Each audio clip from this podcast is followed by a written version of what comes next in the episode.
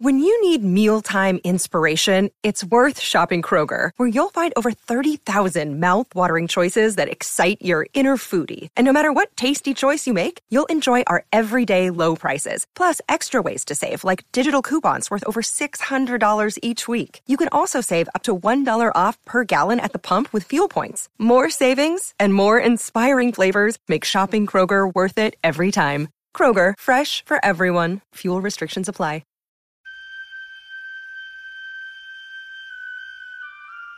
The poem says, Human voices wake us, and we drown. But I've made this podcast with the belief that human voices are what we need. And so, whether from a year or 3,000 years ago, whether poetry or prose, whether fiction or diary or biography, here are the best things we have ever thought, written, or said.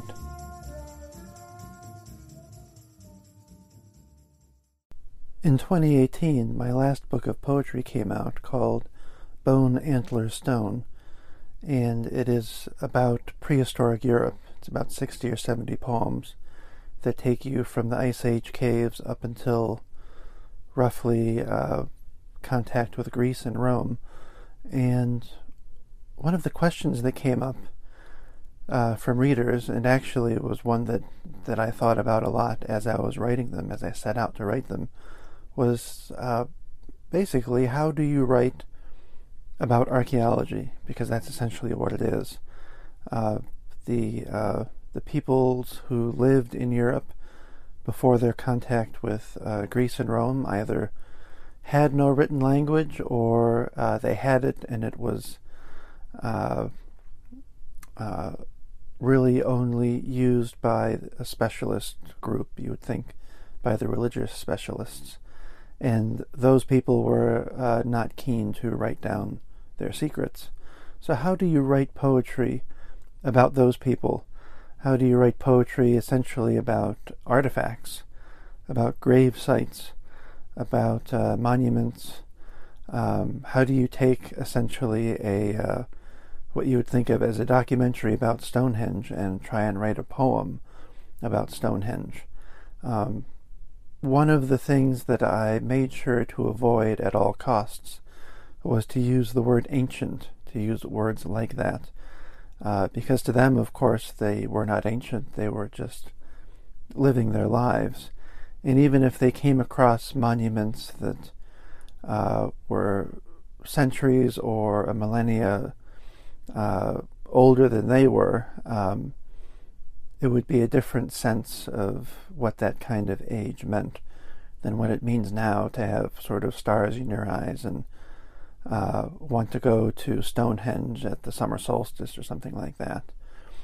Uh, the other mistake, to, to, me anyway, it's a mistake uh, that I tried to avoid, was to uh, sort of take the easy way out, which is to uh, come across a, an amazing piece of uh, an amazing artifact or piece of ancient artwork or a burial uh, or a monument like Stonehenge, um, and to uh, imagine yourself back there or to uh, use the first person pronoun back there.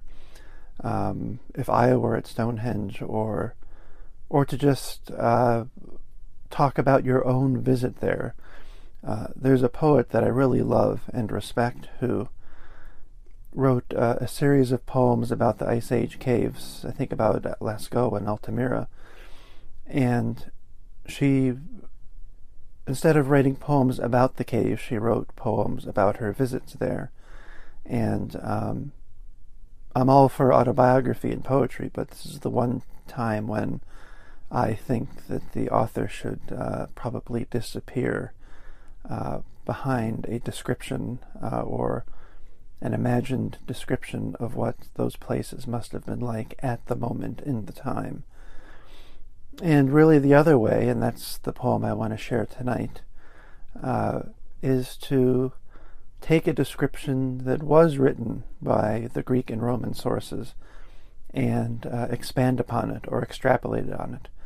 Very often, I realized that what I was doing was the old uh, creative writing class exercise, which is to uh, start with a sentence from somebody else and then make the poem, uh, finish the poem yourself.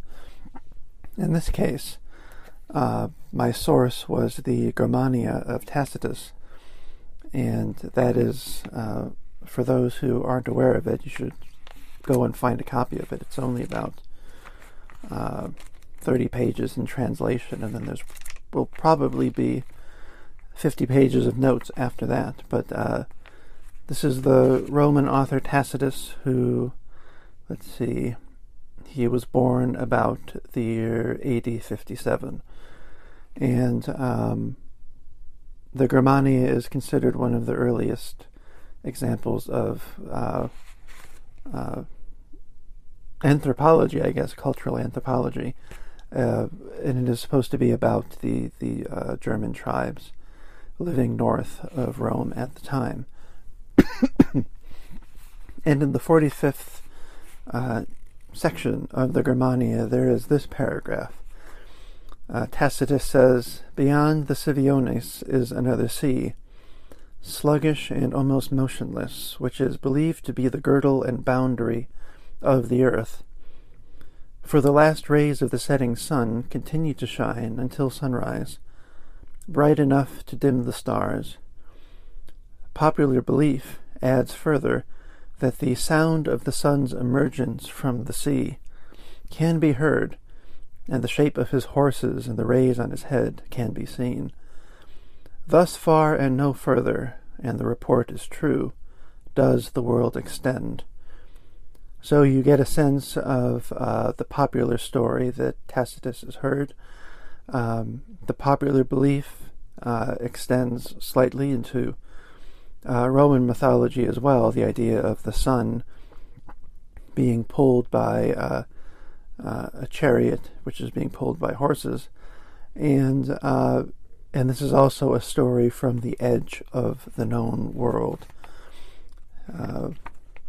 And then, just to give an idea of how the notes work, at least in this edition, uh, this paragraph appears on page 60 of the translation that I have and the footnote for it appears on page 132.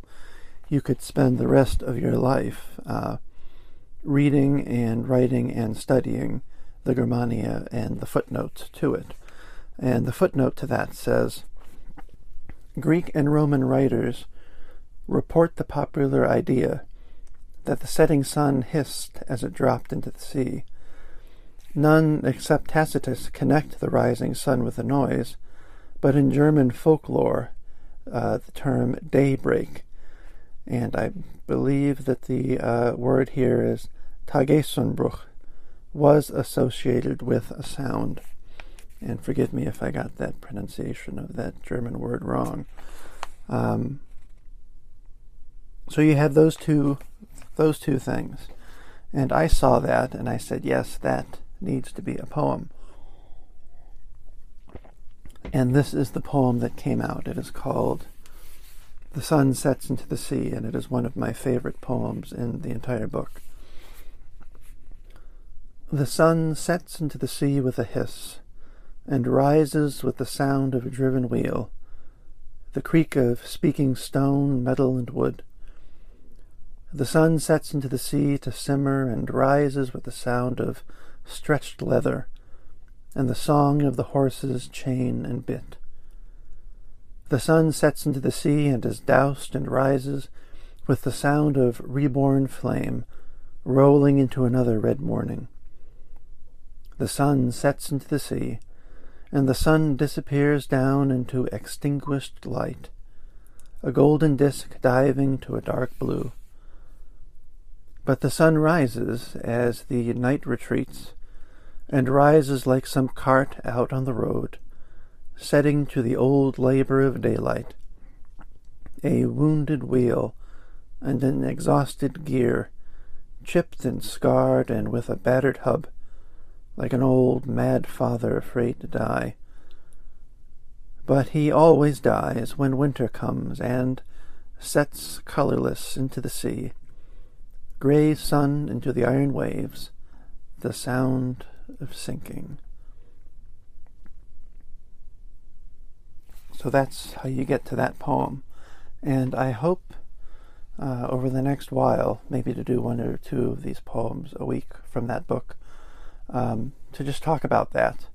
Uh, I remember in one of the only poetry courses that I took in college, uh, we were given the assignment of Robert Lowell's Skunk Hour, and uh, uh, the advice the teacher gave was, uh, you know, I'm giving you uh, a poem that is, you know, about a page, half a page long, printed out, but I want you to spend as much time with that one page as you would with, say, an entire short story, and um, and so I think and you can certainly email me if you think otherwise.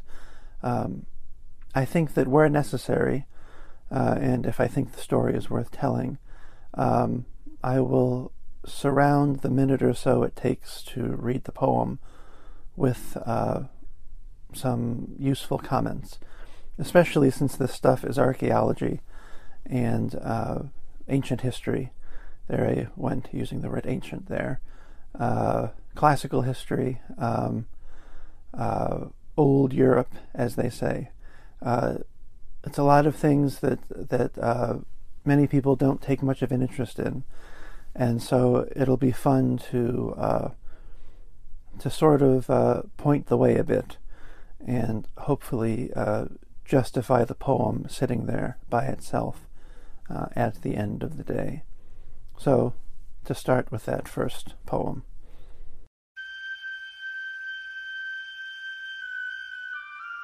Any comments or suggestions for readings I should make in future episodes can be emailed to Human Voices Wake Us, the number one, at gmail.com. Links to each work used in this episode can be found in the episode description. If you enjoy Human Voices Wake Us, you can subscribe wherever you find your podcasts. The music here is Duke Ellington's Arabesque Cookie.